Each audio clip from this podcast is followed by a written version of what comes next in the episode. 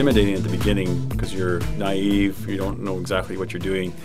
And I used to call it my very emotional years because mm-hmm. uh, a little five-minute set, I would get very, very nervous beforehand. And if my set didn't go well, I would be devastated emotionally. He wouldn't, couldn't talk to me. And I, I look back on it, and I just kind of laugh at myself, and my wife kind of goes, oh, yeah, I remember. I'm like, oh, I wish you wouldn't. But it, it, it's just a process. It's just how you grow.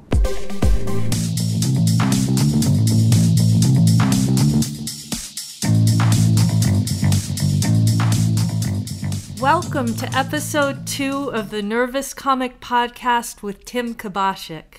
Tim is a stand-up comedian, but he does occasionally sit down to have a conversation, and in fact, he was sitting right across from me when we did this interview. I'm Elaine Elrod. I'm a friend of Tim's, and through my company, Active Listening Productions, I'm helping him to set up this podcast. We thought it would be a great idea if I interviewed him so you can get to know him and get some insights into the world of stand-up comedy. We had so much great material that this episode is in two parts. So after you listen to this episode, episode two, part one, you can listen to episode two, part two. And be sure to check out episode one, which is a live recording of one of Tim's performances at the Comedy Factory in Edmonton, Alberta. And we hope that you subscribe to the podcast and add it to your favorites because there's going to be lots more good stuff to come. Enjoy the interview. So we've talked about comedy before, Tim, right? A few times. Yes, but I'm very excited about this interview because I get to ask all these questions that I'm curious about. To get the ball rolling, how did you get started in comedy? How did I get started in comedy? I can attribute it to a lot of things. Maybe my uncles who laughed at my stupid jokes when I was eight years old.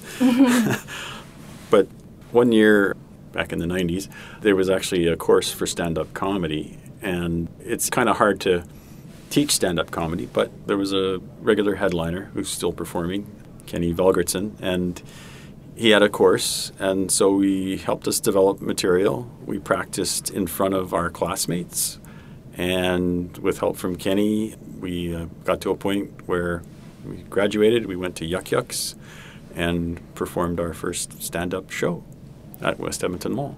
What was it that got you to take that class? Did you think about it for a while before you actually took it, or what was that like? Uh, it was something I always wanted to do, really, and when I saw it, it, it was, I did a little bit of thinking going, oh, should I do it, should I not? And that little voice inside of me was just like, oh yeah, we got to take this, we got to see where it'll go. And it just hooked in ever since. Of course, I've never stopped. And after you finished the class, then what were the next steps after that? Of course, the graduation night there, and then there was a, a regular open mic night at Yuck Yucks, and we used to go there religiously every Thursday to listen to the performing headliner. We'd talk about stand-up comedy and ask, answer any questions. At the time, Yuck Yucks was the only club there, so we would always be there hanging out, talking to the regular comedians, trying to get extra spots on other weekdays, trying to have our own open mic nights. But it was just a long process, but it was fun. And if you had to explain it to somebody, what would you say the whole journey has been like to become a good comedian? Because I think with disciplines like music or acting, people understand that it takes practice and study, but there may be the perception out there for comedians that you're just born a comedian and the first time you get on stage, you just hit the ball out of the park. Yes. Uh, Jim Carrey was an overnight success. It just took him fifteen years. Uh, okay. It's very true for most comedians. There's a long process of bad shows, some good shows. There's trying to figure out who you are as a comedian, your character. There's a lot of things to learn along the way and just trying to be funny, to relate to the audience. It's very frustrating. It's intimidating at the beginning because you're naive, you don't know exactly what you're doing. and I used to call it my very emotional years, because mm-hmm. uh, a little five-minute set, I would get very, very nervous beforehand, and to the point where I wouldn't eat, I wouldn't talk to people, and if my set didn't go well, this little five-minute set that didn't really bear a lot, I would be devastated emotionally. He wouldn't, couldn't talk to me. And I, I look back on it, and I just kind of laugh at myself, and my wife kind of goes, oh, yeah, I remember. I'm like, oh, I wish you wouldn't. But it, it, it's just a process. It's just how you grow. And even comedians like Jerry Seinfeld will tell you, it takes years to develop. Five years, you're like a five-year-old. You know, ten years, you're like a ten-year-old. Fifteen years, you're just a teenager. You're still developing. There's learning all the time. There's lots of great books I've discovered. The Comedy Bible by Judy Carter is a standard, almost cliche one, but when I started reading it, I really got a lot out of it. And I've recommended it to other aspiring comedians. It's helped them too. There's also another book called Zen and the Art of Stand-Up. Mm-hmm. I think it's Jay Sankey, and that's a fantastic book, actually. It kind of wanders into that gray area of, these are the general rules, but if you can do it the other way, that's okay too. Okay. So when you were talking about the emotional years, I love that. Uh, the five-minute sets that if they didn't go well, you were very discouraged. What was it that kept you going? Had somebody warned you about that, or, or what was it that made you decide that this is not something to stop me, that I am going to keep going?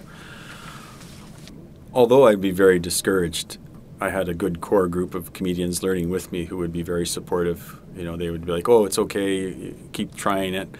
And as well, some of the full-time comedians, they would be very encouraging too, although sometimes they would really sort of uh, bust your chops because...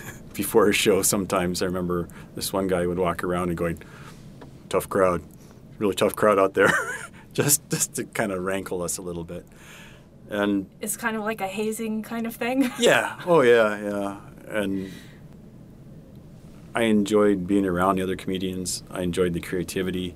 Even though I would really be sad about it, I knew I'd get over it and have another opportunity. And as it was back then, probably better back then, when you finally, the stars aligned and you had this fantastic show. It was the best feeling ever. It was energizing, and it would kind of keep you pushing along. So how long did you have to wait to have that experience? Or did you have it right away and then it went away and came back? It started off really well, because on the opening set I did, I got a lot of laughs and a lot of encouragement. You mean right after the class? Right after the class uh-huh. and graduation. It was a good set. I, I wouldn't say, you know, the best in the world, but I got laughs. I mean, I was just like, look at me, I'm a stand-up comedian. You know? And so, and then I had a few of the guys going, yeah, you did really good. I think the other part that causes problems is that you experiment with things. So raising your voice and, and, and doing different things, and they don't really click. And so then you almost feel like you're trapped for five minutes doing this new thing that's not going over at all, and it's very quiet. Or there's one person laughing, and they're just laughing because you're so bad. Oh. Uh, and it's it's discouraging, but then uh, something will happen the next show, and things will just click, and you'll be the star of that show. Is that experimentation and failure necessary, do you think? Absolutely. Yeah. There's no cookie cutter. There's basic concepts, but whenever I talk to other comedians, and besides the, did the audience laugh? How do you feel? Did you have fun? Just what kind of humor you have. I've heard other people corner other newer comedians and say things that just drive me crazy, like, you can do that joke in Alberta, but you can't do it in Saskatoon, which is just crazy. And could you explain to some of the listeners might not be familiar with the differences, or just like what the context of that joke is? Like, I mean, what, of that saying that, what what would they be talking about when they said that? Well, they were trying to put it in context for a location, like mm-hmm. from it could be one city to another one. Yeah, and there is some points there. Like if you start, we're talking about the local hockey team here. Obviously, it wouldn't get the same laughs oh, okay. or context over there. But if it's just a general, you know, hey, my girlfriend hates me because I always eat all the Cheetos. Yeah. I mean, I think people in place B know what Cheetos are and they've had relationships. So yes. it, it's... Okay, okay. Where did the idea for your moniker, The Nervous Comic, where did that come from? That was twofold. A friend suggested it after seeing me sweat on stage. I was really, really nervous. Like I, I in fact, I, I think I incorporated it as being my act where I would almost be stuttering. Well, not almost. I was stuttering, and it seemed like I would, could get laughs there, and I think I was experimenting a bit. And then he said, hey, how about The Nervous Comic? And I'm like, sure, I'm always nervous. It just kind of stuck, and it just, it just seems, it's a nice, good moniker. I, I, I still in, enjoy it, and uh, even though I'm nowhere near as nervous as I was before. Yeah, it mm. kind of gives you some perspective, I guess, and you can laugh at it more now. And yeah, and it just really, uh, I can talk about the road of where it led to and where it is. And how would you prepare for an upcoming show nowadays? Reviewing my set, of course, a few days before. Looking over my material is sort of an obvious one, I guess. But before a show, just really taking care of yourself, being hydrated, getting enough sleep, being relaxed, showing up early, breathing exercises, voice exercises, and... I still get nervous, so I have to walk around just to wear that off, talking to myself. And sometimes I even pray before I go on. Oh, cool. Okay. You were talking before about that necessary experimentation and sometimes failure. And so this question is about new material. Like, how often do you introduce something new to your act? Well... Not as often as I should. There's there's two aspects to it. Sometimes I do get an idea and I'll put it in the middle.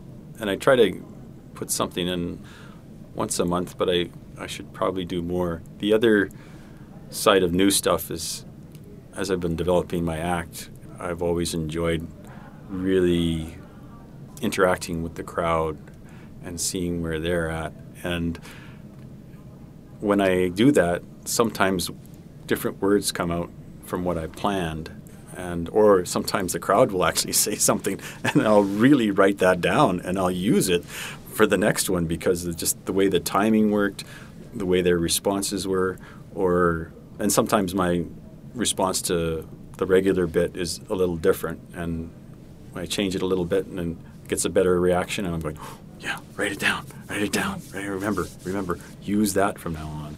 So you said that you should introduce new material more often, and what would be keeping you from doing that? Well, of course, new material isn't as refined, doesn't get the laughs, it doesn't feel as comfortable, and of course it might bomb too. They might just look at you.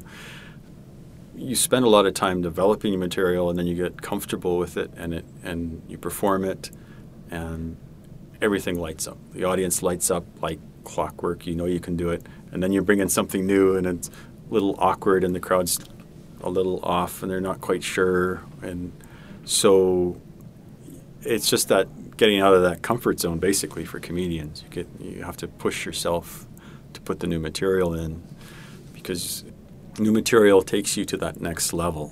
You, you always want to get to the next spot from an opening with maybe opener for with ten or fifteen minutes. To maybe a middle act with fifteen to twenty, and then a headliner with at least forty-five minutes of material. You always want to build that. And then when you have your forty-five, maybe another forty-five, and so that you have a variety, because your audiences will always be, you come to a very different audience. You know, it's a biker bar or a senior's home or a children's birthday party. You just never know. And then you're going, oh, well, I guess my jokes about relationships and getting drunk in the bar aren't going to go over with these three-year-olds, you know. And, and it's just like, or you, even a church. Have you actually performed for children? Yes. Okay. I saw you at this Fort Saskatchewan Fort's Got Talent show performing in front of a mixed audience. And yeah, that's that's kind of a example of it. But probably the f- funnest experience I had, it was another variety show. It was at the the Glenrose Hospital. They have an auditorium, and I worked there, and we had a variety show, all different kinds of talents. And I was doing my stand-up routine, and there was a lot of um, adults in there. I didn't notice all the children, and then I kind of noticed, and so then I knew I had to be clean. So then I s- introduced some of these kid jokes, you know, like, you know, what do you call a bear with no ears? And it's like, buh. And then, you know, and and they were laughing. And, and then I did another joke about riding my bike in the mountains and then, you know, worried that the bears will see me and that they'll think I stole their bicycle. And the best part was is that my friends whose kids thought those jokes were funny were explaining it to them. And they're going, yes, Reese, I know why it's funny. Yes, I know, but the bear with no ears, don't you get it? You know? It was just like... Oh, that's cute. So, and what you said about what keeps you from introducing new material, do you think that's a fairly common pattern with comedians, that they get something that works and then it's very difficult to introduce that new stuff or to find a way to introduce that new stuff?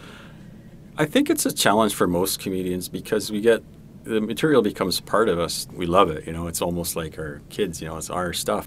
The big sin in the comedy world is to steal somebody else's material. Mm-hmm. Even though it does happen, mm-hmm. It is probably the worst thing you can do. And far beyond parallel fly. That happens too, you know, like mm-hmm. Who doesn't have a photo radar joke, mm-hmm, right? Mm-hmm. And, you know, and, and then there's even jokes about that, you know, because I'll come in, I'll talk to the guys going, hey, hey, I do the jokes about married people, you know, like, like I do the jokes about relationships. Oh, I do the jokes about drinking. Oh, okay. You know. So you're saying the comedian thinks of their set as something that they're very attached to, and so that's another reason why you might not break out the new stuff so easily. If you talk to any group of comedians and they and they'll talk about how much you you know you start new and just to and some guys are very brave, you know, they're just like, oh, I, I every year I go. Some people will be like, well, just a couple minutes every month, mm-hmm. and uh, even Jerry Seinfeld, when he finished the Seinfeld series in two thousand, and he made a movie called Comedian, it was all about mostly about his journey. Starting with a brand new set and touring as Jerry Seinfeld. And right. Of course, with all that fame from the Seinfeld show and a, and a very well-established comedian, even without the Seinfeld sitcom, and solid, solid bits, to just start out from the beginning is very, very brave. I mean, everybody's like, really? You know? Yeah, I, I saw that movie too, and what struck me was when he said, yeah, being Jerry Seinfeld will make me successful on stage with a new set for five minutes, but after that I have to be funny, right? Just like anybody else. Yeah, that's the uh, justice in it all. Yes, yes. Mm-hmm. You mentioned a little bit about this, that when you're interacting with the audience, sometimes something happens that you'll then incorporate into the act. Are there have there been any other jokes that you can think of that were born spontaneously while you were performing that you then used again? Some of my humor is self-deprecating, and I had this joke about being a really bad single person and going to the bar, drinking till I was good looking. Then I would talk about being a Happy Meal date, you know, cheap, always available at three a.m. And I always wait for it because I wait for the smart ass in the audience to go, comes with a very small toy. And I'm just hoping and praying it's a guy. I just pray for it's a guy because I am ready for the next line. I, I'm waiting for him to say that. And I don't know if people know that I'm waiting because they don't bite as much as they used to. But as soon as they say it, and it's either a guy or a girl, it's like, ooh, I didn't think my jeans were that tight, you know, and then I go, and then it's just like, or even if they don't say it, they say something, and then I'll say, did you say comes with a very small toy? And the crowd just, ah! and it, and it, it just twigged when somebody actually said that, you know, I, and it was obvious, but it still works, and I, I look for that. Oh, okay. That's really cool. I never would have imagined that you'd be standing up there waiting for somebody in the audience. to, to, to kind of insult you. Yeah, yeah. It's That's like... interesting. Yeah. So who are the comedians that have influenced you the most, and maybe explain how they influenced you and how you discovered them? There's a few. I mean, growing up, Bill Cosby was a big influence just because I would watch his comedy specials, and I as a kid and as a young man, just to watch him create a, sh a show with a chair and a microphone and all these characters was just mm. magical. Mm. I mean, that was a big thing for me. Of course, watching Seinfeld, the sitcom, and then maybe that was the kind of the fame part, because he, he was this New York comic, and, you know, he's single and he's popular and he's has this great show. And, and then Mike McDonald, Uh, a Canadian comedic icon. I remember watching him like in the seventies on some Canadian talk shows and being influenced by him, because I remember him doing this bank teller bit, you know, when banks used to close at oh, six. Yeah. And he would imitate, you know, like the guy outside going, yeah. And then, you know, like, no money in my pockets, because at six o'clock, that's what I used to do back then too, you know, and, yeah. then, and then pretending to be the jerky clerks inside going, ah, I'm out of money, you know, pulling his pockets out. And, and just and making, mocking him, right? And, yeah. and I got to do a show with Mike's oh. five years ago, so that was a big, huge thing for me before wow. with my icon, you know. Wow. Mm-hmm. So I'm like... So... Can you put into words why you would call him your icon? I mean, obviously he's Canadian, but can you put into words what it was about him or is about him? I guess the biggest thing is that I really related to his comedy. I, I just thought he was hilarious. And then being a Canadian, he was down in L A for a while where he was revered. And in fact, in Canada too, I mean, he's got the most appearances of Just for Laughs. And... I think when we did our show, it was in Brandon, and I was just the opener to all these heavy hitter comedians. Mike McDonald was the closer, but the two other guys were just like credits up the wazoo, and, and, and they didn't know me, and they, you know, they thought, oh, okay, this is Chris's friend, and so I did it, and then uh, Chris said, well, you know, Mike smiled Aww. At your set, you know, and, you know, like, and, and he's kind of a stoic guy, right? And for him to smile on my set was just like the biggest compliment wow. ever, you know, and and bringing real life things, like he walks on stage and he has a, a bag, right? And he says, this is his set. He just doesn't trust the other acts, which would be us. You know? Cause he has all those things, and we just, and it's a great joke, but he's, it's based on a real thing, because as comedians, we write things down. Uh-huh. They don't always come to us. We get these books together with all our stuff. Right. And people have lost that. Oh. Like it gets stolen out of a car or something. Oh, okay. Not because, oh, let's Tim Kubasek stuff, we're going to steal this. Yeah. You know, they just, oh, there's a bag, and they steal it. Mm. But then that could be years of ideas, mm. concepts, uh, scripts, mm-hmm. just gone. It's a great joke, but there's a big truth behind it, too. Yes, mm. often there is some truth behind good jokes, right?